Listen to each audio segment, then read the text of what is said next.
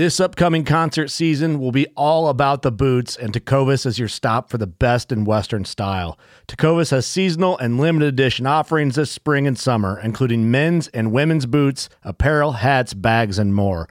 All Tecovas boots are made by hand in a time honored tradition with timeless styles that are always on trend. And Tecovas has first wear comfort with little to no break in period. It's hard to find this level of comfort paired with this level of style. Stop by your local Tecovas store, have a complimentary drink or two, that's WCB style, and shop new styles. The smell of fresh leather and friendly staff are at your service. Many stores even have leather custom branding to make your boots truly personalized. And with regular live music and events, there's no in store experience like it. If you can't make it into a store, just visit tecovas.com. That's T E C O V A S.com. They offer free shipping on all boots, as well as free returns and exchanges, and ship right to your door. Go to tecovas.com and find your new favorite pair of boots today. Fishing like a local isn't just about catching fish. It's about connecting with the environment and the people who call it home. It's about hearing the stories and traditions that have been passed down for generations and sharing unforgettable moments with the people you meet along the way. Fishing like a local is having an experience that stays with you forever. And with Fishing Booker, you can experience it too, no matter where you are. Discover your next adventure on Fishing Booker. We are hunters, anglers, riders, and sometimes chefs. Our passion for the outdoor lifestyle motivated the foundation of Harvesting Nature, which serves as a media outlet built to inspire and educate the outdoor expert and novice alike. Our podcast focuses on the technical side of cooking wild fish and game while also incorporating adventures and lessons learned from our pursuit of wild meat. Join us on our journey of harvesting nature. Hey, everybody, welcome back to the Harvesting Nature Wild Fish and Game podcast. Uh, you got Justin Townsend here, editor in chief over at Harvesting Nature. And uh, today, got a, a cool guest, which I'm going to introduce in just a minute.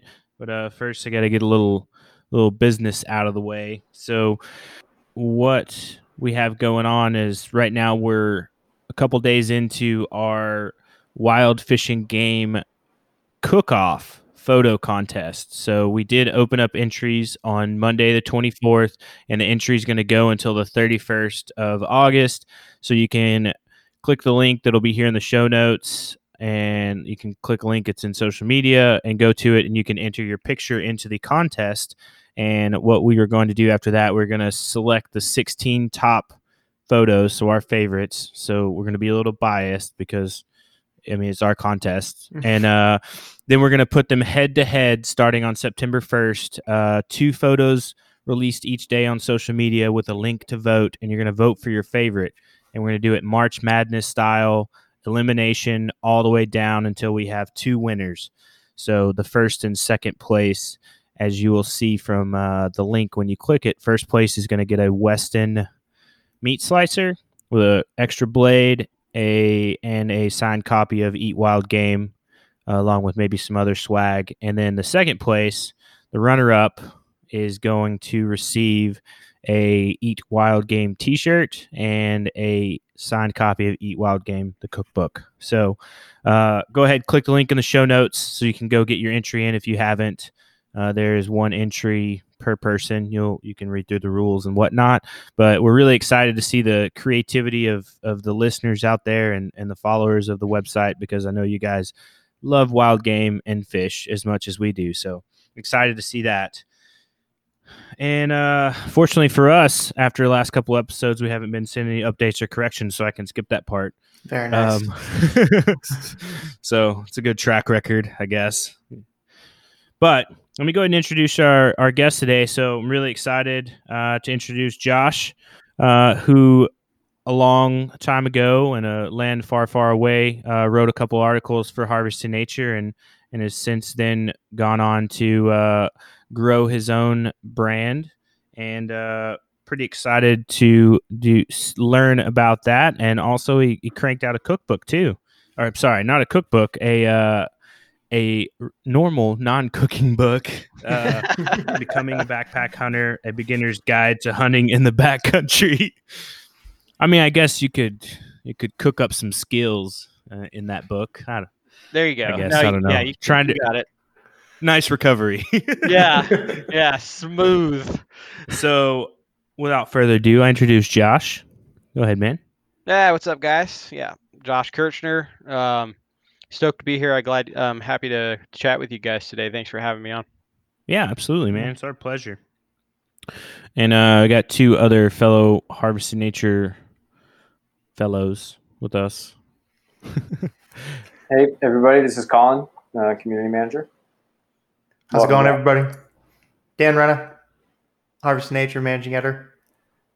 Nice. All right. Well, now that we got that out of the way, you know who you're listening to. So that's the important part. So, uh, Josh, you want to tell everybody kind of where you're from and a little bit about your your background, um, both growing up in in Arizona and then uh, also as as a hunter. Yeah, yeah, sure, man. So, um, live down here in Arizona, down in Cactus Country. Um, I've lived here, so I'm 30. Goodness gracious, you can't make me think how old I am. Uh, I'm 34, I, 33, I think. My wife keeps track of my age for me. I do Um, that too. Don't feel bad.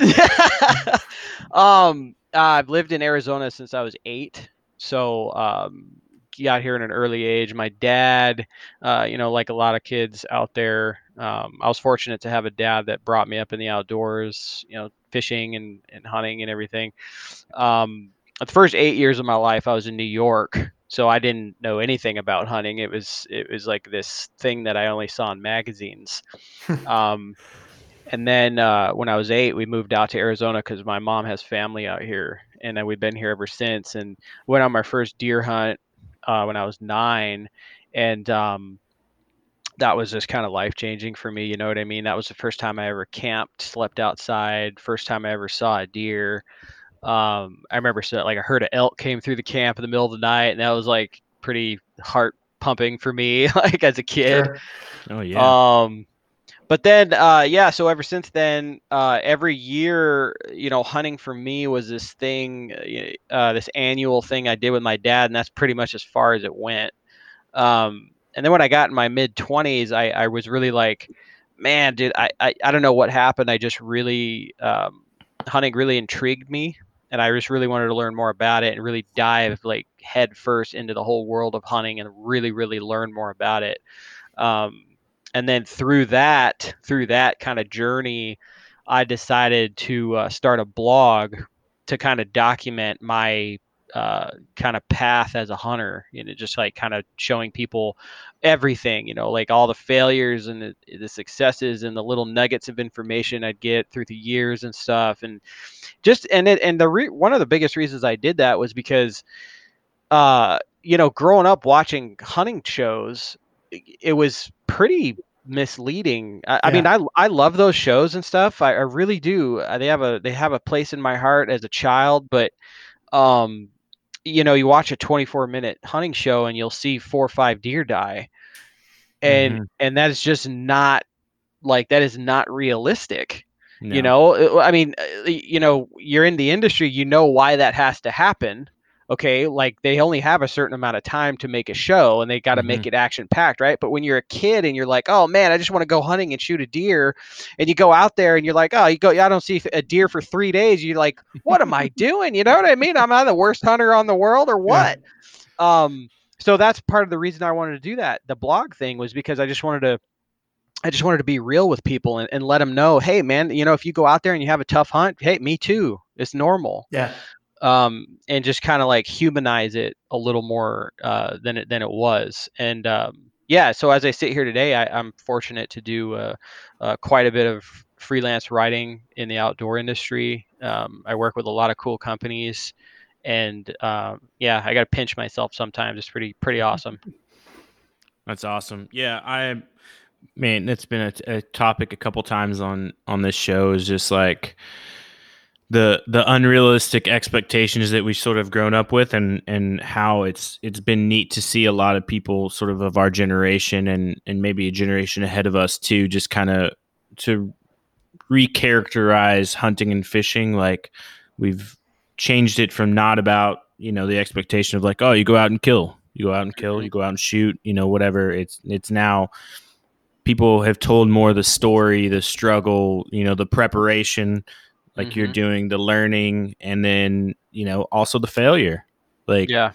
but Oh, it, yeah. it's it's painted in in more of a realistic way that it's like oh okay well yeah i i agree with that i relate to that and and i think that's while success is hugely encouraging for people to get out in the field i think the reality of failure and seeing that others aren't always knocking them dead is is also comforting in that regard too Yeah, no, absolutely. I think um, you know it's interesting when you look back on the past and how things used to be. Where like I remember hearing about you know opening day, like a good day, you know somebody went out and they shot a deer on opening day and they're like, yes, I'm done.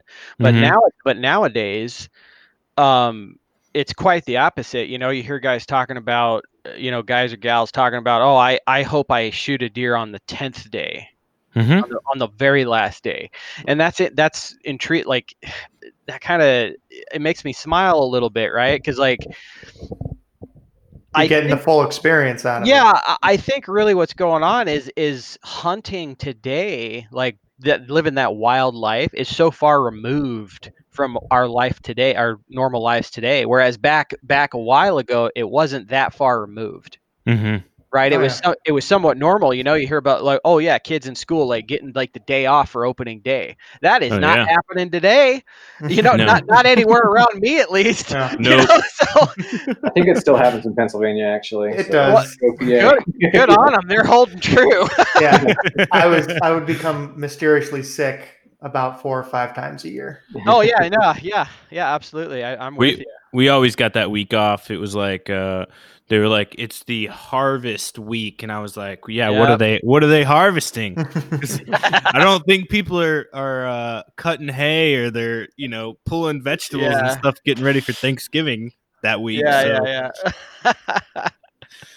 But Uh, it's um yeah it's it's interesting to see and I, I think another thing that crossed my mind is is we were just talking about that is like travel now. You look at a lot of people and it's just like you know growing up as a kid it's like oh you know you hunt you know maybe somebody hunted archery season maybe black powder and then of course everybody wanted to hunt the week of rifle mhm. and then that was just kind of it. You're like all right i'm done. You know maybe i'll go hunt some duck maybe i'll spring turkey like whatever. And now it's like you look at the you know and this may be a lot the circles that i run into is just that people are like all right uh, i'm gonna hunt in texas a little bit and then you know i'm gonna take a month you know in this month i may take a couple days and do a six hour drive and you know hunt oklahoma and then maybe i'll hit pheasants in kansas and just kind of like Oh yeah, It- people are more mobile and I, I think as as travel has eased and become easier uh, more people are moving around and hunting in other places where you know i think growing up as a kid i remember my uncle went to colorado once and it was Mhm. like the trip of a lifetime and it's just like i i would go to colorado twice a year if i had the opportunity you know Yeah, yeah. Oh, I think I think for some folks, um, you know, I, I feel like hunters oftentimes get like caught up in our own little bubbles, and we don't really we kind of shut out the the outside world, right?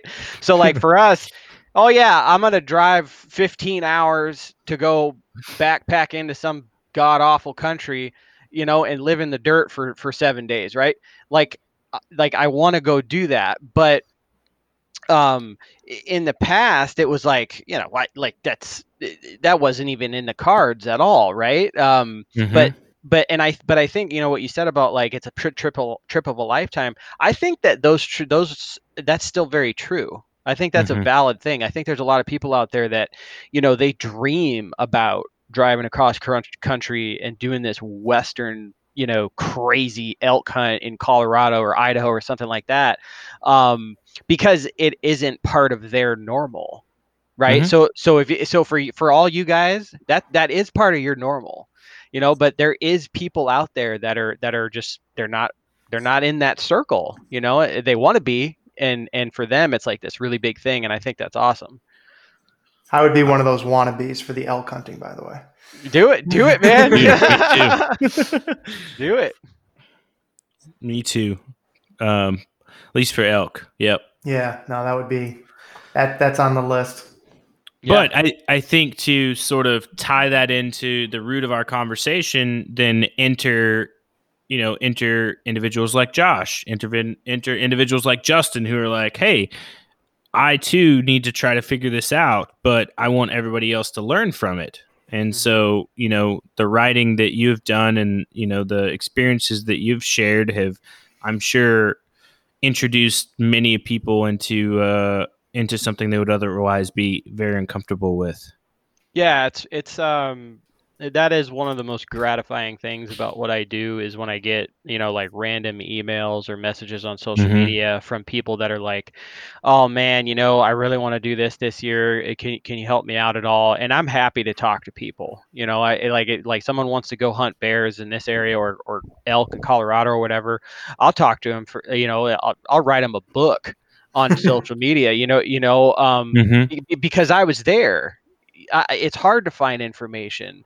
Um, I might not tell you the exact canyon to go into to go find the elk, but I'm I, I'd be happy to share like tactics and stuff like that. You know, I'm happy to do that stuff.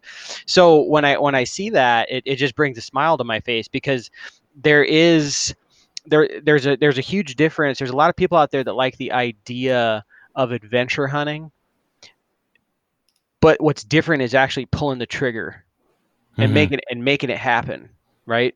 Those people when they actually do that i, I like at that point it it doesn't even matter if they killed something. They just they're gonna walk away from that hunt like feeling very accomplished. You know because they just they, they took themselves completely out of their comfort zone which i think is awesome you know that, Oh, that that's that's like there's value there. I, I agree 100%. And uh, I, I had a, a moment very similar to that the other day. It wasn't quite the same with someone venturing off into backcountry hunting, but we've been we've been putting out a lot of articles about getting kids into hunting, and you know, uh, Corey's walking his uh, his daughter, pre- prepping her for squirrel season in Pennsylvania, and I've been working with my daughter for for small game season coming up in the spring, and it's just like I had one of my old work colleagues that I knew from, oh gosh, it's probably been six or seven years ago now. She reached out to me and she's like, Hey, I really love seeing your stuff on social media and reading the articles. She goes, You motivated me to go take hunter safety course so that I can go out hunting with my two boys. Because I saw the I, I saw the memories you're sharing with your kids, and I'm just like I, I want to I want don't want to miss on that opportunity with my two sons, and her That's- sons are both like I think six or seven, and then uh, slightly younger. But I was like, man, yeah I was like that that's a that's a moment like I pushes me through the next six months. You know? Yeah, heck yeah, dude, that's super cool. Eh, You know, that's and that's that's kind of like lost art, right? Um, you know, uh, parents bringing their kids up in the outdoors. It's it's something that is becoming more rare as the years go on. So, Mhm. a- and there's a lot more. I'm I- I'm sure you've you've you've noticed this, but uh, these days, in my opinion, at least, there's a lot more adult onset hunters. So you know, so it's like so it's like there's two things right you got like parents not a lot of parents not bringing their kids up in the outdoors um but then there's there's still this like urge for people to to get out and hunt and they figure that out later in life which i think i like i feel like it's just kind of natural right like w- Yeah. all of us there's hunting is in all of us you know so So Colin here is a an adult onset hunter. I oh right on man Heck yeah. So, um, I, I'm curious, like, Colin, what moment was it like, aha, where you're like, I, I want to do it? Um, well, if, for for you, Josh, and for anybody else who is listening and, and isn't aware, the first time I went like really hunting was uh, I think I was 22, so about seven years ago, when I was in Alaska, and I went out on a rabbit hunt in Kodiak with some friends when I was uh, on patrol up there. And uh, that was kind of like, yeah, this is pretty fun. Like, I've always kind of wanted to try it. I've always like wanted to try different types of meat and everything. And then um, I was talking to my dad about it, and then he mentioned that my cousin who lives in Colorado is really into like backcountry hunting, like go in for miles and stay there all day, and uh, he'll go for mule deer, he'll go, for elk. Uh, so I reached out to him and said, "Hey man, what do you think about me uh, coming up and doing a hunt?" And the first time I went out there, we didn't get anything, but uh, that's what really you know, set it in for me was that uh, this is a lot of. I mean, this is so much fun. It's a great adventure. Yeah, if I come away with nothing, I still had a great time. You know, I'm not not really upset about coming away with nothing. So it's still fun. Uh, That's awesome. And, and then when I moved down to Key West and uh, linked up with Justin, then we just kept going after it, and that's where I got where I am now. But that's basically the gist of it. Yeah. That's cool, man. that's Yeah. that's awesome. What's perfect. Um, it- it's a good segue into uh, into some questions uh, for Josh. So uh, that works. So with Colin's, one of Colin's uh, first hunts being rabbit. Uh, I guess what what was your one of your first hunts, and then what what's your favorite now uh, as an adult to go after? Uh, my so like the first time I ever went hunting, or the first time, uh, li- like the first time I was ever on a hunting trip, or the first time I was actually hunting. First time you were actually hunting. Yeah, yeah. So it was probably uh, it was probably something like dove or quail or something like that. I can't remember too much, but the first big game hunt that I was on w- that I actually did was a was a Coues deer um, hunt here in Arizona. Um, and that was I, I just I just remember feeling so so cool walking around with a rifle. I, I remember sitting there and I was I was like enamored just by looking at it. You know, Mhm. like like the deer and everything was almost secondary, and it was just like this thing of beauty that was sitting in my lap. Um, but since then, so I still absolutely love hunting Coues deer. Feel super blessed to be able to hunt those th- that species of deer that we have in Arizona. It's unique to our state. A little bit in New Mexico and in, and then in Mexico too. But it, people come from all around the country to hunt those deer here. Um, but for me personally, like uh, my absolute favorite, if I had to hunt like one animal the rest of my life, it would probably be black bears. Really? That's Yeah. awesome. Yeah. Can you Yeah. elaborate on that? Oh yeah, sure. Um, so uh, growing up, uh, you know, I, I mentioned I always did deer hunts with my dad and stuff, which was which was great. I have a lot of fond memories from that, but we never really um, explored i- i- other species, Hmm. right? Um, so when I was when I decided that I was gonna like really like dive into hunting, uh, I mean, just I mean to be frank, black bear sounded like the wildest thing I could do, right? So- Yep.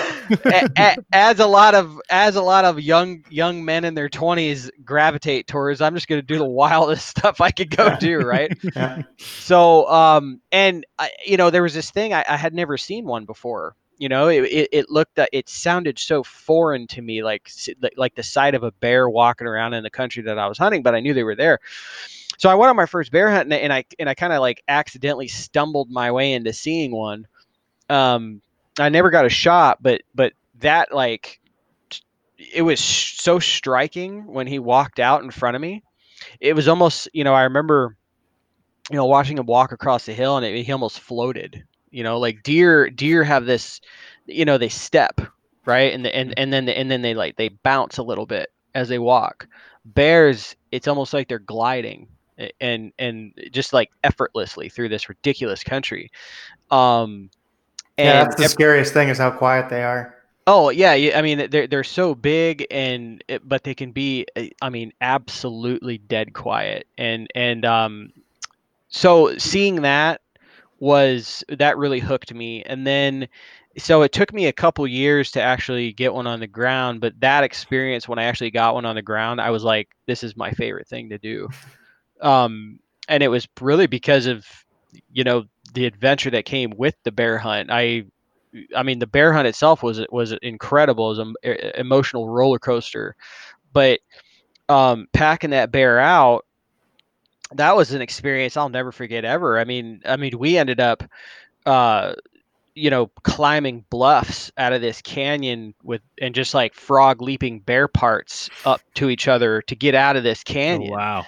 Now, if I knew what I knew now, I knew if I went, oh, if I went 100 yards down this way, I, I wouldn't have to do that. Would have been a But I- But at the time, at like at the time, we were like we didn't know what we were doing. We we just had a we had a big bear on our backs and we're trying to get up out of this canyon and it's starting to get dark and we're like well let's just go straight up you know? So um that whole experience that feeling of getting back to the truck man and putting that bear in the cooler um that was that just hooked me you know hook line and sinker. So um uh, and then the meat the the meat is incredibly uh, incredibly good. Uh, one of the most underrated meats uh, there is, in my opinion. So yeah. Would uh, would you say it's like your favorite? Um, I say that for certain like recipes, it is my favorite. Like I don't do um, I'm not a ma- like I'll eat it, but I'm not a massive fan of bear steak. Okay. Um, but like for for stuff like tacos or you know stew, um, chili, stuff like that. I mean, it's it's pretty hard to beat beat the bear or or burgers, just like straight up burgers. That's Yeah, pretty hard to beat I've, a bear. I've had burgers. Yeah. yeah, man. I it's got it's got a good flavor to it. Um, I've never successfully harvested one myself, but I've I've had them um, from friends who have, and just like the meats, man, it's magical. But also too, it's like you said, even just the thought of like I'm out here bear hunting, I'm going Mhm. bear hunting, I'm you know hunting for bears. Like hmm it, the adventure side of it definitely appeals, like you said. Well, I mean, and then the other thing that was probably that probably had an influence on like the solidification of my love for bear hunting was we don't have we're not like sitting on an absolute mountain of bears. Like what Mhm. there's just there's not bears crawling all over the place like say in like Washington or Oregon or something like that. We just don't have the numbers here. So seeing a bear is special. You know, like if I go out for a weekend and I see one bear, I'm I'm pretty stoked. Oh yeah. I've gone out and seen, you know, 15 in a day also. But I know that like sometimes you might go 5 days and not even see something and then all of a sudden on the 6th day one's one's just going to like show himself.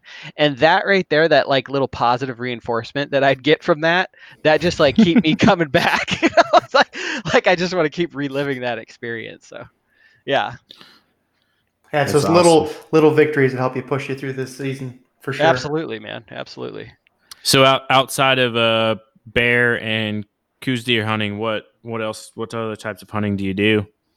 Um, do uh, quite a bit of. Um, I, I just really got into uh, high country mule deer hunting last year. Actually, um, I it, it- some of the elk guys out there might might try and hang me, but uh, I, I like that better than elk hunting. If I'm being honest, in September, um, I don't know if it's because. Uh, you know, in Arizona we do a lot of glassing, so it's just kind of more in our wheelhouse to like be sitting down and like looking through optics, and that's what high country mule deer hunting is. You're sitting there Mm-hmm. glass glass in big country so um it is that is definitely within my comfort zone but uh, you know on top of that though the the, the country that they're living in is just so awe-inspiring um at that time of year it's i mean everything looks like a painting you know every every direction you turn is like i'm inside of a magazine right now you know like that's how that's how it feels um and they're just I mean, j- uh, they're like a big velvet mule deer, dude. Like,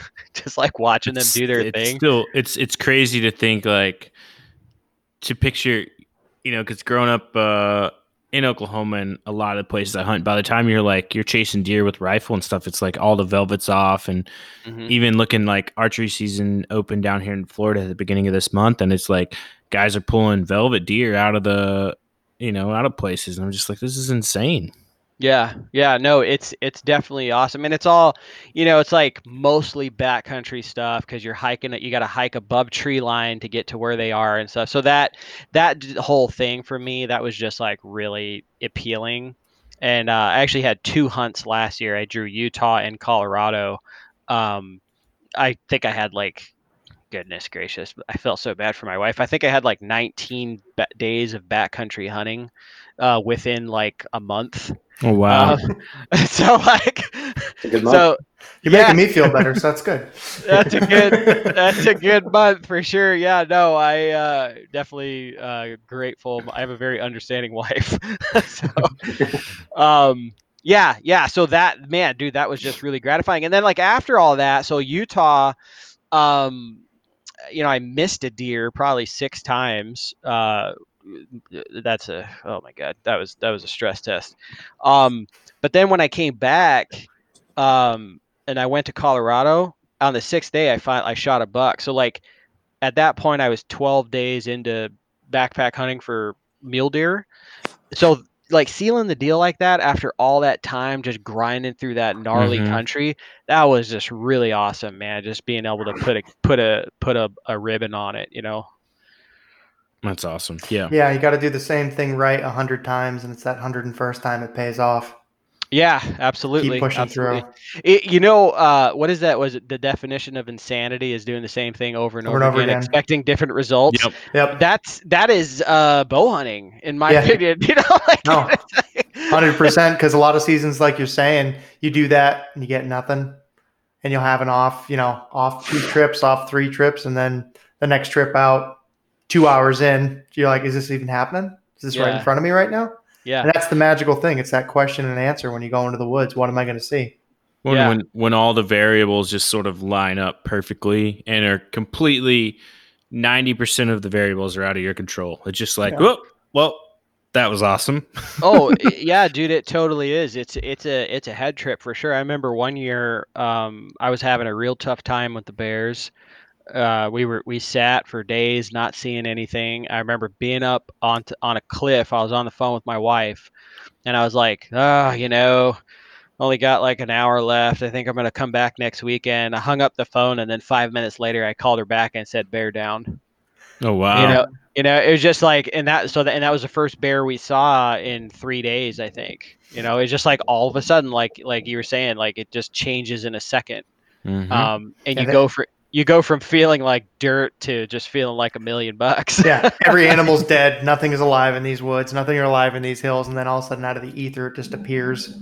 yeah yeah yeah the m- mother nature's like here you go Yeah, you, you put your time in. I was waiting you out. If you left, yeah you were looking at your watch. You said 15 more minutes and I'm out of here. But you Yep. stayed. Yeah. yep yeah So what uh what's your fall looking like? Oh, Um, man. big trips.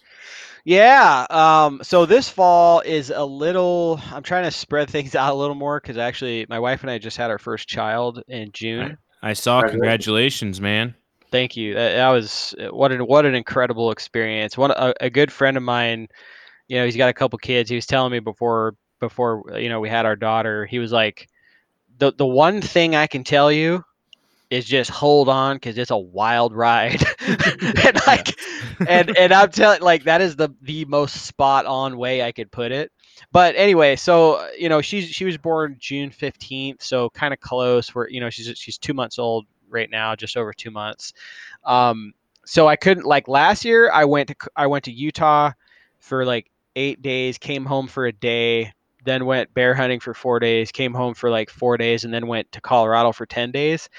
Little much for my wife this year for that. You know what I mean? Mhm. Next Yeah, next ye- next year will probably look something more like that. But this year, what I'm doing, um, so I'm going. Uh, I'm actually leaving in two days to go on a fall bear hunt uh, for four days, and then I'll come back and I'm home for like five days, and then I go back to Colorado.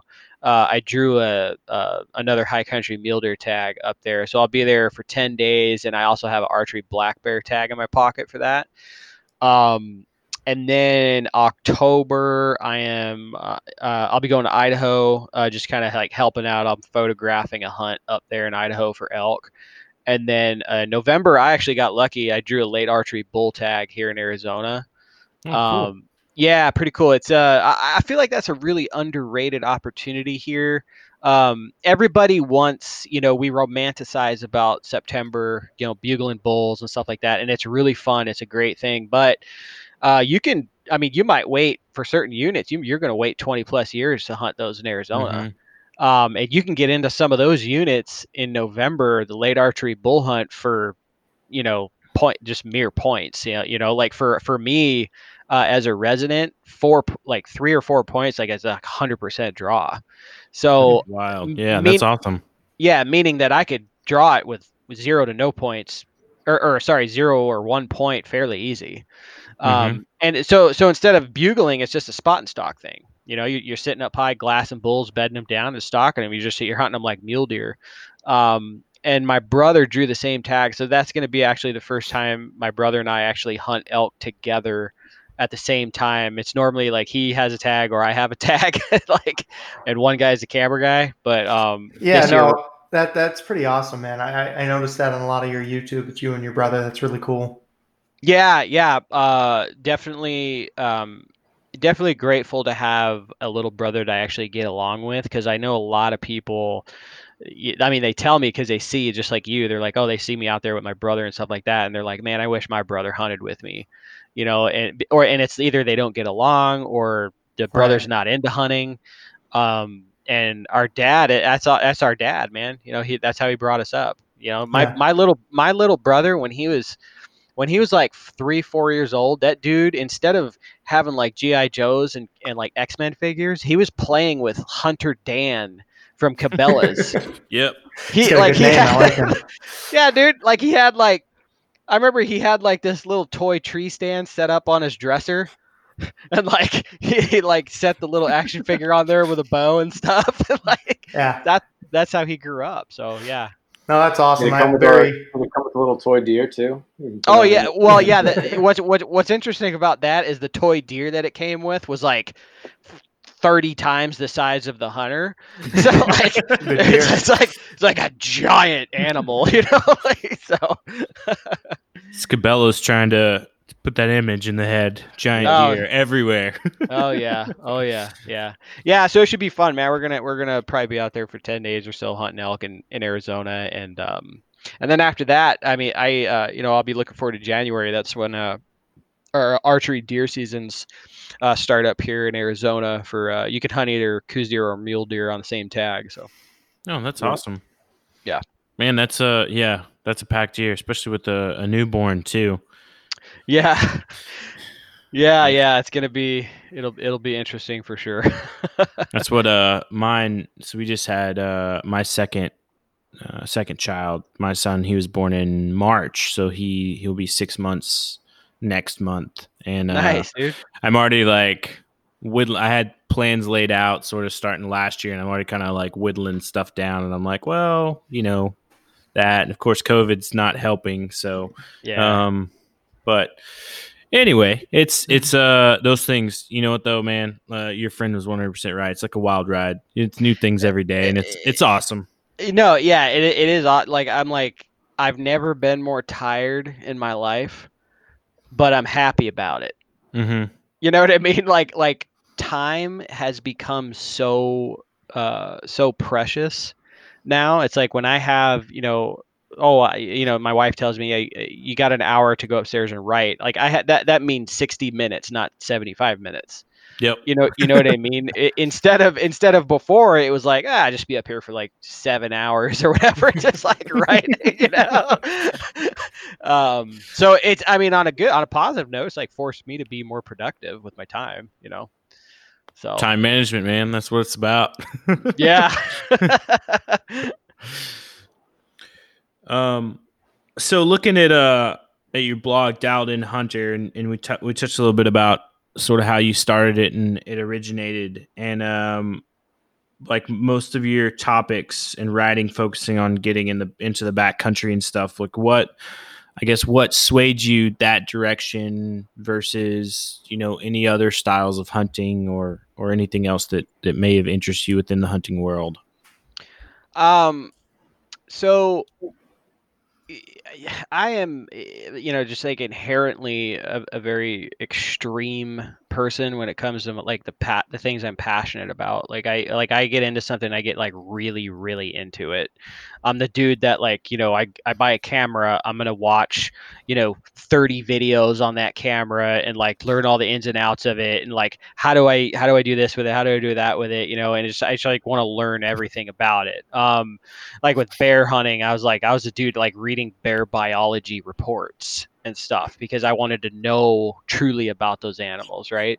Um, so with backpack hunting, uh, for me, it was like the next level in hunting. It, it like it sounded like the absolute ultimate adventure. But before I I started doing it though, I, I mean, quite honestly, I, I remember telling myself I'm never gonna do that because it sounded so like why would somebody do that? I, but it was, you know, is my in my ignorance, right? Like I was like, because you, you know, you grow up used to like packing the whole back of the truck to go camping, Mm-hmm. right? So you think about that, and you're like, how in the world am I going to get all that stuff into a backpack?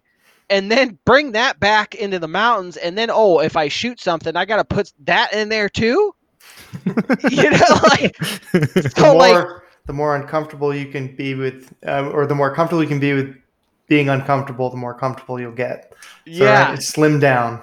That's the one. Yeah. So, uh, but I, you know, I just didn't know about the whole backcountry world. But so after, you know, looking into it and, you know, like talking to some people and reading uh, some stuff here and there, I was like, you know what? I, I feel like, uh, you know, maybe I want to try this out. And I, and I looked at, um, I looked at backpacking as a way, uh, to kind of include my wife in the things that I do because I was like, oh, if we get into backpacking, I, that means I can take her and we can go on backpacking trips, but maybe I'll have a pair of binoculars with me. You know what I Mm. mean? So just like including my wife in that stuff because she loves being out there too. Um, and then she, like she's not going to come hunting with me, so I was like, oh, maybe I can include her in scouting trips, right? So that's what we did. Um, and then I remember, so the first backpack hunt I ever did, it was with my brother. We backpacked in uh, a couple miles into this uh, basin for Coues deer, and um, ah, goodness gracious, I probably had a 65, 70 pound pack on, you know, going in there and, uh, you know, way too much stuff. Immediately as I start hiking, I'm like, how do I make this thing lighter? You know, so, so uh, long story short, man, we went back in there, had an incredible time. And the first, the first morning I woke up is what really, really like, uh, that was it for me. I opened the tent and I looked out and like the sun's coming up you know, over the horizon. There's snow-capped mountains around me. There's a rutting Coues deer in the basin right behind me. We're camped like a hundred yards from our glassing spot, and I'm like, "This, I need more of this in my life," you know. And that, you know, and then leaving that hunt, you know, we, we had some close calls on that. Never, never filled a tag.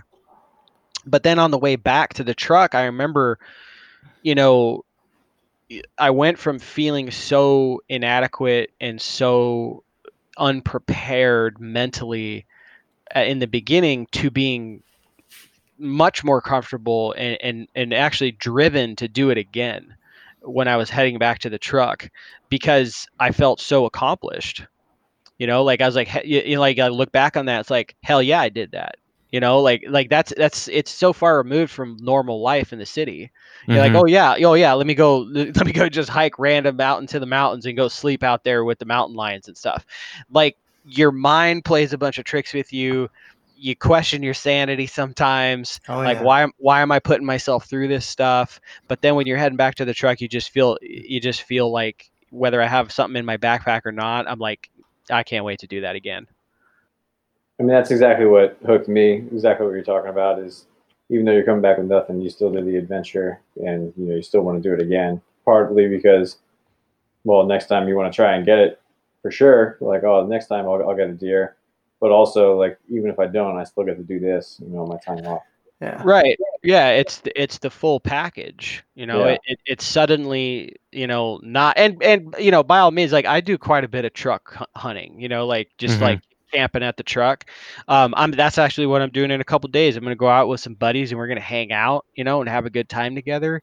Um, and then and we're gonna hunt out from camp, right? But like, there is something different about relying on what only what is in your backpack and your knowledge and just like going out there it's a it's the it's a different level Oh yeah. you know and it and it it suddenly becomes more than the hunt it's it's it's more of a, it's a, it's an experience Yeah, and if you get out, you know, you're out by yourself in the woods, somewhere around day three, stuff definitely gets fuzzy. I can resonate with what you're saying there about. oh yeah yeah, you- you're waking up, you're in the woods, you're hearing things, you're like, ah, I don't know, is that real? Can I even see that right now? Is that happening? I just Oh, yeah. I, I I'm always hungry. Oh Like, yeah. After after like a day or two into it, I'm just like I want to eat.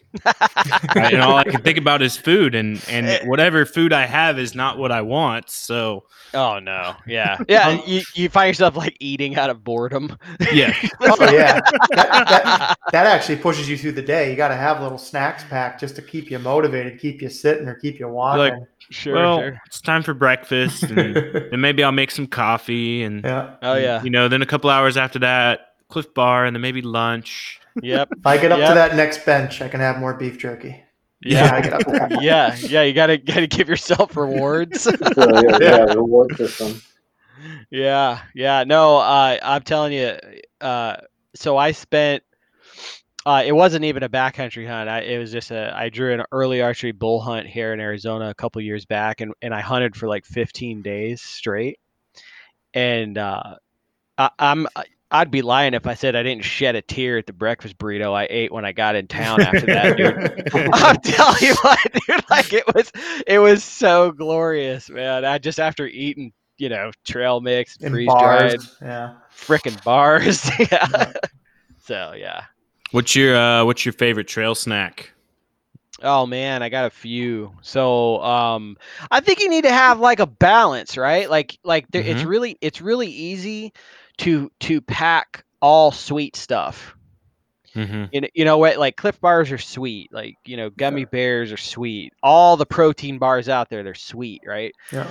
Um, so a couple. So I love. Um, I love like Heather's Choice packaroons. Those are those are fantastic. It's like a coconut, a shredded coconut cookie I've type of. I've heard a lot about them. I haven't tried them yet.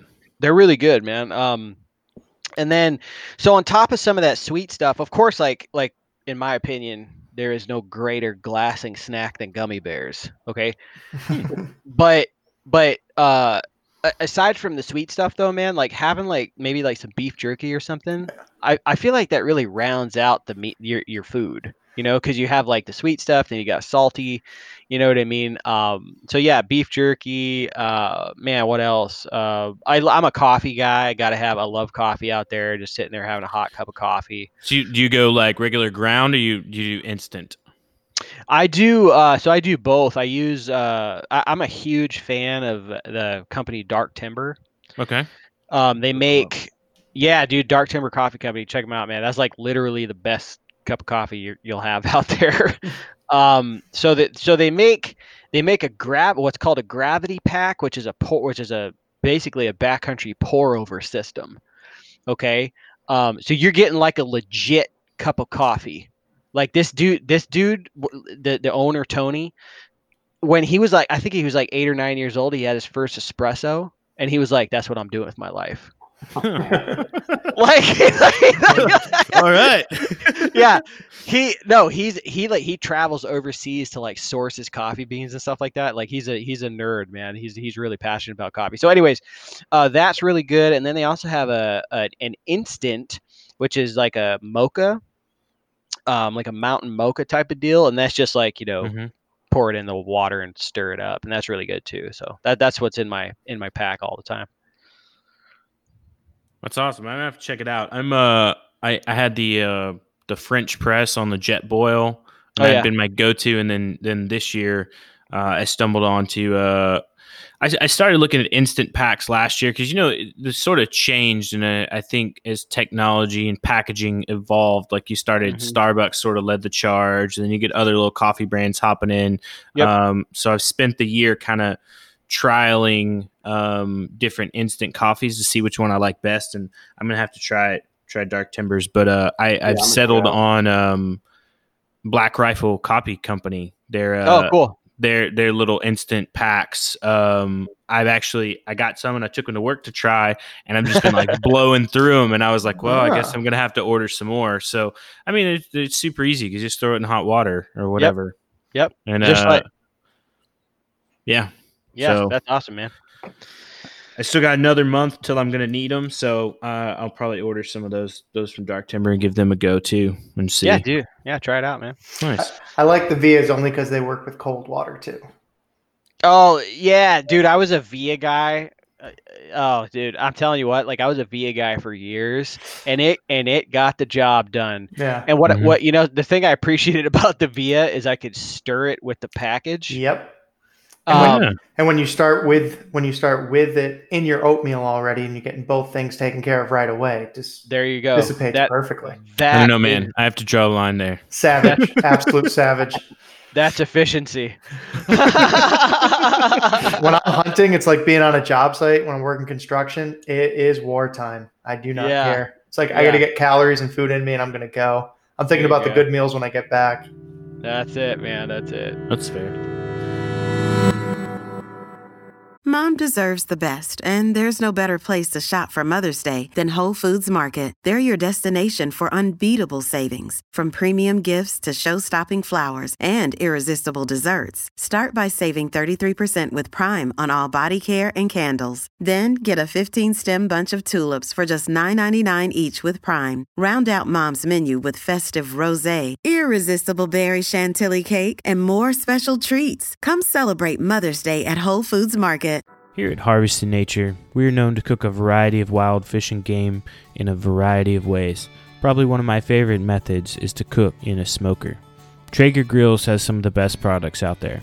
Their pellet grills aren't just grills, they're smokers and ovens too.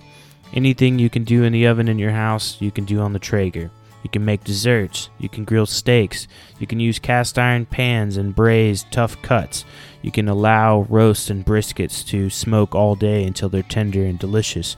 You can even use it to make jerky. Their variety of pellets are also very impressive. The different flavors of wood allow you to pair with your meat or fish or vegetables and give it the most flavor that you can create. They even have varieties created specifically for your next wild fish or game meal.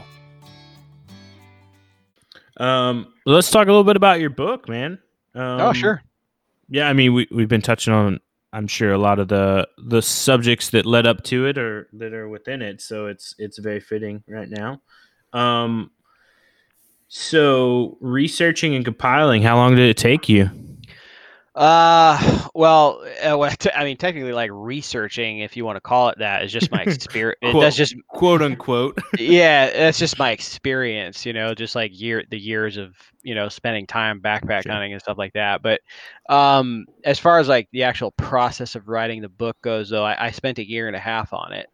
Um, and uh, man, dude, like as a as a freelance guy, that's like, you know, you, it was hard to balance it out. You know, like like writing articles for people, um, you know, to keep like, you know, to keep my like my lights on, um, and then, you know, doing this other thing that wasn't like that that was quote unquote free at the time, right? It was just like Mhm. yeah, so um but but after a year and a half you know it all came together and uh you know there were times throughout that time where i was like ah i don't know if i'm going to finish this. That's a it's a long time you know um but uh yeah ha- it's done. Um, i'm stoked on it. Like i've gotten nothing but great feedback on it. Really humbling to hear people um you know message me and and say like you know I'm going on my first backpack hunt this year and, and your book you know gave me the confidence to do that. Um so yeah so I look at that and I'm like mission accomplished I I didn't write this book like anybody that picks it up it is not a book about me talking about how awesome I am. Like that that that is that was not my goal with the book. I I just wanted to like write something like a from a from front to back look at backpack hunting from you don't even know if you want to backpack hunt all the way to when you're packing an animal out back to the truck. Like everything in between that all the stupid questions, the quote unquote stupid questions that beginners have, like I, I talk about that. Okay you know eh, because i think that something that that's pretty common is like eh, so my perspective on it is you know i say in the book i'm not an expert okay? I get to do it a lot but i think because i'm not an expert i have a unique perspective on it because i was there where you are that person that is just starting i was there you know I, I remember what that felt like. But Mhm. people that you know, you know, I was talking to somebody not long ago. He's like, "Oh yeah, I've been backpack hunting for 30 years," and he's like, you know, we talked about my book and stuff like that, and he was like, I, I think a lot of what you're saying, I mean, I just grew complacent with it. You know, a lot a lot of that stuff that beginners like need to know. It's like, okay, well, how do you do this? Oh, this is this is this is what I do. Well, why? I don't know. That's just what I do. That's just how I do it.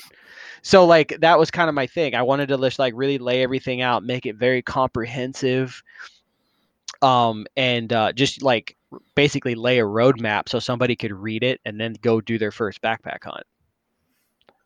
Nice. So what if you if you had to without divulging too much, if you had to give a couple of the biggest takeaways from the book for uh for the listeners, what what would you say they would be? It's uh so the gear section alone in that thing is huge. Um, I talk a lot about gear, which is uh, I think to be expected because that is what people want to know the most about. Like the like the gear thing. Like we are all of us these days. We are gear nerds. Oh yeah. Okay, like it doesn't matter if it's camera equipment, hunting stuff. Like we love gadgets. Um, so uh, I talk a lot about gear, so that's really valuable. Um, I I break it down in a way that, in my opinion, doesn't come across as, you know, you need to buy this brand. You know, I kind of look at it in a generalized way and just kind of give you some basic things, like as you know, as, as far as like a backpack goes. Okay, well, how big of a backpack do you get? All right. you know like just stuff like that to just kind of help you buy your own you make your own decision at what company you want to buy a backpack from i don't care but like keep these things in mind and then you know the other thing i, I mean eh, that i've been hearing from people uh, is the perspective of it. It it it's the honesty that's behind it you know people are like like I, i've had people like thank you so much for like talking about this. Like I talk about like being the being being uh, afraid, you know, like stuff like that. You know, like that's real. You know, like Mhm. go Mhm. especially especially you're going out there alone, Yeah. dude. Like I like I remember the first time, um, you know, backpacking into an area alone for black bear. Of course, Yeah. um, you know, oh, dude, I'm back there all sorts. I tried to talk myself out of that trip uh, so many times. I was like, I was looking at the weather, almost like willing bad weather to come in, to, to be like, to be like, well, yeah, I, you know, honey, I think I'm gonna, I'm gonna hold off. You know, there's a big thunderstorm coming in. You know what I mean? Like, Yep. Yeah. I Yeah. remember. I remember on my way in to the spot, like into camp, and I I lost the trail, and I was like, ugh, might have to turn around. You know what I mean? Like instead of like, I you know, and then like I couldn't find water, and it was just like one thing after another. But then I'm like, you know what? Like like you know how to do this. Like stick with it, and it all ended up being fine, and it was like a life changing experience doing that. So, uh, so yeah, I think I think that's one of the other big takeaways of the book, man. Is like is just like you know, um, just the, my perspective on it, and and you know, I, I- I try not to fluff it up. You know, just be honest about the experience. It's good. I, I was reading a lot of the reviews. Um, they look on Amazon, and dude, everybody's super happy. So Yeah, it's Um, pretty cool. it's it's good. I, so uh, outside of, I just obviously mentioned Amazon to give that that hint away. But where uh, where else can people get it from? yeah well, well that's that's it man uh, so so the unique thing about that book amazon is actually the one that prints it so so all you got to do is like go on amazon search becoming a backpack hunter or you know josh kirchner becoming a backpack hunter whatever and it'll pop up and you can get it in both uh, paperback and kindle formats nice. and uh, yeah yeah that's that's where you get it man And uh, we'll, we'll throw the link in the show notes. So uh, I appreciate that. Definitely, definitely be readily available. And uh, I encourage everyone to get a copy. So it'll be good. But let's talk a little bit of wild game stuff because that's also the other reason why we all love being out hunting so much is is the eating part of it heck yeah uh, the end result, as they say. Um, and Josh, like, uh, like we were talking before, you wrote you wrote a couple articles way back in the day for Harvesting Nature, and one of those articles was a black uh, barbecue black bear recipe. Um, oh yeah and I remember it still to this day so much because one of the photos was like uh, with the like pulled pulled meat, but use those like kind of plastic bear claw things, and that Yeah. image is always stuck in my head because I was like, how how ironic is like pulling the pulling the bear with the bear claws. I, I Um, s- I still use so those, that man. always- That was a Christmas those- gift for those are like two years straight. Yeah. yeah, yeah, it's classic, classic.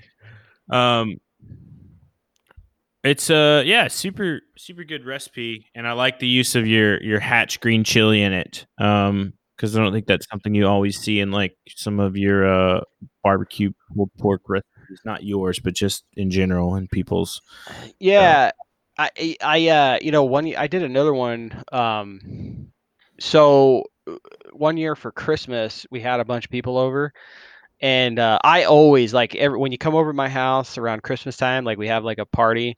Um, every protein you find in the kitchen is all wild game. It's black bear, venison, elk, everything. And so, you know, it's like people come over, and they get to try all this stuff out. And the thing that there was absolutely no leftovers was uh, uh, leftovers of was the green chili black bear. Ooh. It, and it was and it wasn't the barbecue it, i didn't do the barbecue thing so what i did with that one was more of like a you know garlic and and uh, more, more of like a taco like a street taco type of deal Mm-hmm. um dude that thing was cleaned out Uh, like i was like dis i was like man i don't even have any freaking leftovers man like, Yeah.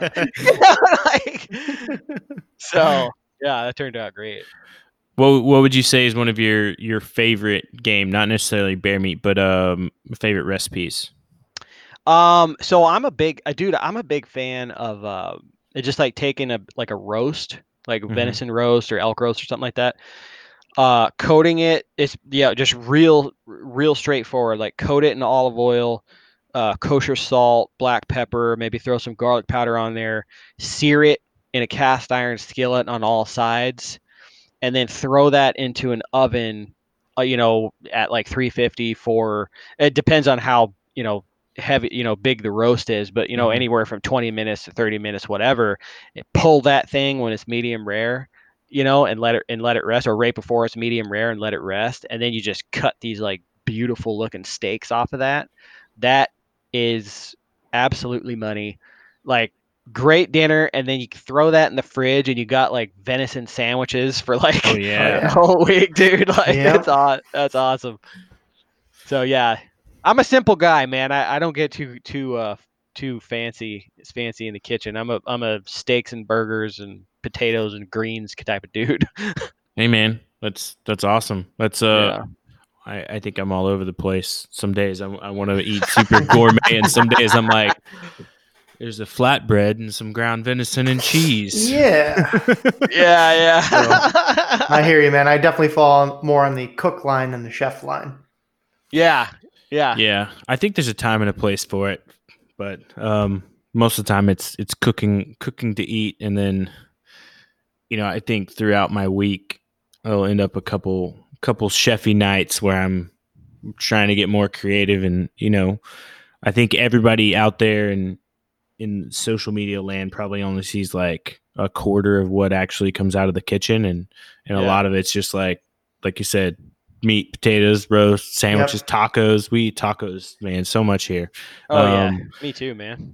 I, I, I love tacos. That's a matter of Yeah. fact, we had tacos for dinner tonight. So um, I I I uh I had tacos last night. Okay, so. I mean, there's never Taco Tuesdays. Nope, tacos every day. Yeah. That's right, That's yeah. kind of what I say. but even too, and then living on the fancy side, it's like you know you, you cook the stuff, and it's like it'll maybe a couple hours. Like after I've written the recipe and cooked the food and taken the photos and all that other stuff, and my family's like, "Can we eat now?" Right, like, right. Yes, I guess so. Yeah. Dude, But, the uh, fan dude, the fanciest thing I did was uh so aside from like, you know, making like a holiday roast, like a like an actual roast, you know what I mean? Um is I made a blade roast in the crock pot hmm and you know just like simple potatoes and carrots and you know uh, stuff like that that was like the fanciest thing i've made like so just like That's give you an pretty- idea Hey like, man, it was delicious that's like a classic. That's a classic dish. yeah man If you great. wanna if you wanna elevate that fancy with leftovers, and you can take a wicked good shortcut on this and just go get some pre-made pie crust. Whoa. Yeah, well, I'm telling you, you can take that leftover fill in there and just make yourself some hand pies out of that. Out of this world. Little Oh. potatoes, little carrots, some of that shredded meat. That sounds incredible. Yeah, Now I was Oh. thinking even just like uh like a pot pie too. Sure. That's why when you Oh. went down that road, I was like, he's gonna say pot pie. No, I'm thinking hunting food. So you can make them and you wrap them up in parchment paper and then go right in the bag. It's going to be like first day food. You're going to eat that right away. But that's, one of my great. seasonal things. I'll make a big thing of venison stew. Like I'll hide a shank so I can make just enough stew to make those. My wife makes them for me actually, but um, little hand pies. Yeah. oh, that's awesome. I love that. That's that's awesome. Yeah, that is a cool tradition. Um, what was? I was I was reading something somewhere on social media. It was somebody's like they were posting about deer hunting snacks and like tree stand snacks, and Yeah. somebody was taking like pizza rolls and putting them in their Yeti, and I was like, oh my goodness. What a great idea. But um, it made me think of the same. yeah, there's we do we do hand pies, and then I usually butcher. I keep one pig the longest I can um, in the fall to get as big as it can. I take one of those hams and I make a big batch of bear bacon jerky. Oh, nice. Yeah, so basically it's just a ton of brown sugar and salt. It's a simple brine, and then uh, dehydrate it, and then a bunch of coarse black pepper on it. And stuff's out of this world. Nice, man. That sounds delicious. That does sound great. But Dan, while you while you're rolling, man, uh, we featured your venison tongue sushi, which sounds out of this world, and it you can watch the the short film of the preparation on that. But I I want you to put some context to the film, man. like, th- get a lot of questions. It, it's a very attention getter. I mean, so first off, people aren't eating venison tongues that often, Yeah. and second off, I don't know of anybody who would think to put them on sushi other than you, which is awesome though. yeah, I that- meat on sushi maybe one time, and it was like a fillet, some gourmet roll or something like that. So yeah, I think I remember the time that you had meat on sushi, but I don't know if you remember it. 'Cause you- um, I don't recall this. it was in it was in Yorktown, but So would you like the small Sapporo or the large Sapporo? I'll take the large one. I don't want to insult her. She was so nice. you also I think you also learned to speak some Korean that day too. yeah. yeah. So um, uh, I, I love like we're talking about. Um, I really really fell in love with Mexican food and Mexican cuisine when I met my wife. I actually met my wife in Albuquerque, New Mexico. And growing up in New England, um, we only have one kind of Mexican food, and that's bad Mexican food. So um, when you would hear the word tacos, all you'd think is Taco Bell or cafeteria food, and it's just you know, I, I, we were first down there and we were hanging out, and I was getting a lay of the land. She's like, you know, do you want to want to go grab some tacos somewhere? And I'm like, nah, I'm good. It's like, really? I'm like, yeah, I'm all right. I don't really want anything heavy or greasy. She's like, yeah, okay, come with me. So we went to this spot, and it's like, what are those? Those are corn tortillas. What's a corn tortilla? I've only seen these fried. And you know, and there's somebody there and they're making fresh made corn tortillas. And then it's just like there was a giant menu board in front of me. And it's you got, you know, mariscos, you got all your fish tacos, and then you got every cut of pig and cow known to man on the board. And every taco is like a dollar twenty-five. yeah. Whoa. So you just like Wow. roll up and you're like, okay, what is that? And like cabeza, you're like, yep, I'll take some head. And what is that? Lengua, okay, tongue's good. Um, yeah, and you tripitas, and you just work your way down, and all of a sudden you got this plate full of awesome, beautiful mystery meat, which I grew up eating anyways, being Italian. We didn't let anything go to waste. if you if you filleted a fish in front of my grandfather, it was sacrilege. It's like, what are you doing? That's all the good Oh, stuff man. yeah, everything got cooked whole. But anyways, so we're there and we're at the taqueria, and it's just like I got a giant plate full of all these beautiful tacos on fresh made corn tortillas, and it's just cilantro, white onions, and then a salsa bar. And you get like a 22 ounce tecate for like 25 or two dollars and 25 cents, and you're like, all right, so I spent ten dollars, and I'm eating the best Mexican food I've ever had in my life. Yeah. And that was like from there, it was all over. And then we were hanging out with her family and stuff, and um, her dad made. At first time I ever had like real ceviche, and it was just like I remember I was eating so much, but he looked at me. He's like, "You don't have to be polite." I'm like, "I'm not. If you don't stop me, I will entire bowl." Because I just never had that kind of fresh, you know, that fresh. And it was the same. It was funny because it was the same thing with Italian food. There is no good Italian food in New Mexico. Sorry, I said it. So I made some Italian food. They made some Mexican food. It was like you know, both green, white, and red flags met right in the middle, and we were sharing all this different food that nobody had.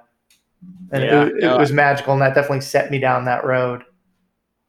I believe you, man. I, uh, you know, I'm from, uh, you know, I lived in New York. My dad lived in New York for a long time. Uh, that's Italian food. You know, Yeah. they can make some great Oh, Italian yeah. food over there, but Yep. not out here. No. if you would even mention going out, you'd be like written off from the family, or my grandmother would get mad at you for a very long time. You would go out for Italian food? Why would you do that? I don't know. I'm sorry, I was confused for a minute. yeah, yeah, yeah. It's like to them, I feel like it, it's not Italian food; it's food. Yeah, exactly. Same thing. that's, our, jo- that's our joke with Mexican food around. It's like you have Mexican tonight, I'm like, or just food, but yes. Just food. yeah. But to, to circle back to the whole tongue thing, um, I only had tongue a couple ways, right? So you have lengua tacos, and it's shredded and it's cooked down to like nothing. And then I've had it the Italian way, which is pretty much it's not exactly corned, but it's set up and sliced Hmm. and you have it on sandwiches. So it was like, all right, I, I happen to have a pile of tongues in the freezer. And one of my buddies called me up because he actually went half in on a beefalo, that's half steer, half buffalo hybrid in this area. So when, when he got his divvy, it came with a big tongue. And he was like, hey, his wife's like, what are we doing with this? She's like, I know a guy to call. So I got hooked up with a free buffalo tongue. And that's kind of like, what am I going to do with this thing? So I got pretty good at peeling tongues, and there's like a thousand different ways people do them, right? Some people think you can almost roast them like a like a chile and put them on the grill and peel them that way. Some people like, no, you got to stick it in the freezer for four hours, take it out, put it in the oven, run it around the house, bring it back inside. Two blessings back in the freezer. But what it really comes down to is the best things I've found are the things that break down every tough cut, right? It's just time and heat and pressure. So I put them in a roasting pan with a elevated tray with a little liquid. Um, usually something good, a pilsner or a lager or something like that. It's not too harsh in flavor. And then I braise it in the oven just before it starts to get fall apart tender. And when you hit that point, you'll know you hit that point because the skin will start to separate. Hmm. And from there, yes, it goes right into an ice bath. And that Hmm. shocks it, stops its cooking, and you can that's really when that outer layer of the tongue will kind of separate and bubble off. And then it's just going careful with a paring knife. The, the hardest point's the very tip of the tongue to get off, but the rest of it really does come off pretty easy. And I like it to be at that still tender enough, but got enough gur left in it that you know you're eating something. So I was like, so what? I, what can I do besides tacos? Everybody does tacos. I'm like, I'm gonna do sushi because I'm also a sushi fanatic. All right, there you go. So it was, you know, that's kind of the the thinking behind it was, what do I got kicking around? What can I do with this? And I know something no one's ever done with a tongue that I know of is made sushi out of it. So yeah, that stuff was phenomenal. Um, I made the rolls, bunch of veggies. Um, I had some jalapenos and avocado and carrots and all kinds of good stuff. I shredded in there, cucumbers de-seeded, and then in the fridge I had marmalade and a couple other things. So I just made a really spicy orange reduction with soy sauce to go over the top. Hmm. So kind of like an eel sauce is what I drizzled over it. Nice. You're pushing boundaries, man. Yeah. I was wow. it's always when it's just uh, grew up hungry, grew up having to cook for yourself and just seeing what's in the house, what you're doing. Not that my family didn't cook for me, but you know, everybody worked, so you were home for hours after school or whatever by yourself. And I, I was afforded the luxury of growing up with a lot of really good cooks in my Yeah. family and just being the helper in the kitchen. I was the youngest one out of everybody, so I was, you know, helping grandma and aunts and uncles and my dad and just got into it because I'm hungry. All of my activities are based around food. All of my hobbies are based around food. Like people are like, you raise animals? That's awesome. What do you do with them? Like eat them, sell them, trade them. It's good for hunting spots, but it's just basically my free time is hunting, fishing, cooking, barbecuing, raising livestock because that's uh, that's the good stuff. yeah, you got to eat, man. Yeah. Yep. you know, so Dan you said two things in there that I have never heard before, and I doubt I will ever hear again. One was that you've got a pile of tongues in your freezer, Yeah. that that was that was that was very striking. and the other one was I got pretty good at peeling tongues. Yeah. Uh, I don't think I'll ever hear those again unless it's on purpose. So I just want to point that out. so briefly, um, in order to get a proper meal out of whitetail tongues, you got to get a pile of them. So it's something Yeah. you stash away, right? Um, I don't know. Beef tongues are huge. Um, you can you can go a pretty long way with that, but I also butcher lambs and pigs, so I I save everything, right? So when you're butchering everything up, all of a sudden, short enough time, you're gonna have a pile of tongues in your freezer. Yep. All right. That's fair. Um well, unfortunately, gentlemen, we're, our time is ticking down. Uh, I am enjoying the conversation very much. Um, but Josh, what's a good way people can connect with you?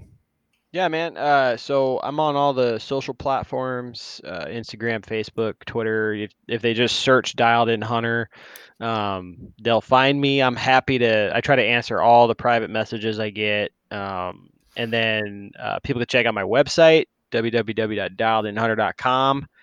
And like I said earlier, like if you're in it, you want to try to get into backpack hunting. I'd really appreciate it if you picked up that book, checked it out. It's on Amazon. Search "Becoming a Backpack Hunter" and you'll find it. Absolutely. And uh, so before we before we all go, um, I I always like to do like a last round of like misfires or alibis or any last notes that you have. So so actually, I'll I'll let uh, I'll let Colin go ahead and lead it off, and then and we'll rotate around after that. I just wanted to say thanks to Josh for coming on the show. Uh, it was a great talk.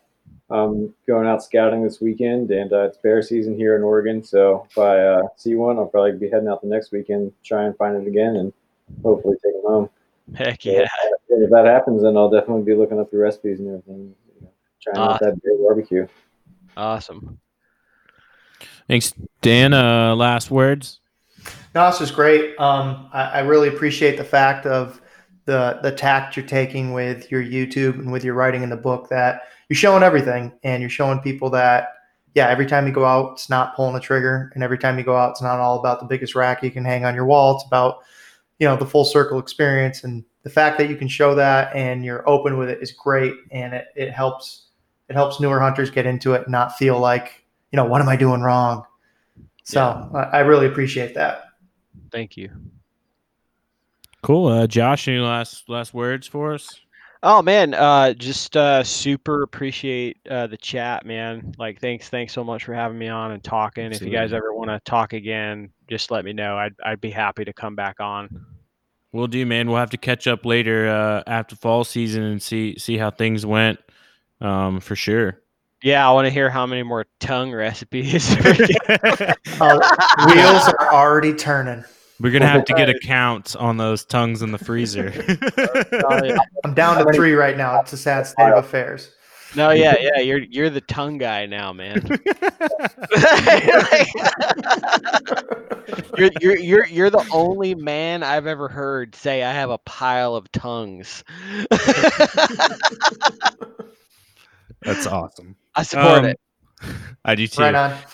Um, well, let's see. I just want to, Josh, thanks, man, for coming on, and uh, definitely awesome chat. Um, we talked about a lot of stuff, so which is good. Um, I always enjoy a good conversation, and I'm looking forward to diving more into your book. I will admit I haven't dove into it as much as I'd like to, but um, I promise on my next, our, on our next chat, I will. So, All right, man. um, but for everybody out there, thanks for listening. And as always, all the recipes and links we mentioned will be in the show notes. And also, after you head over to check out Josh's Josh's social media, uh, go head over to Harvesting Nature too. Make sure you're following us: Instagram, Facebook, Twitter. You know all the normal places. Pinterest too. Um, yeah, we're on there. It's crazy.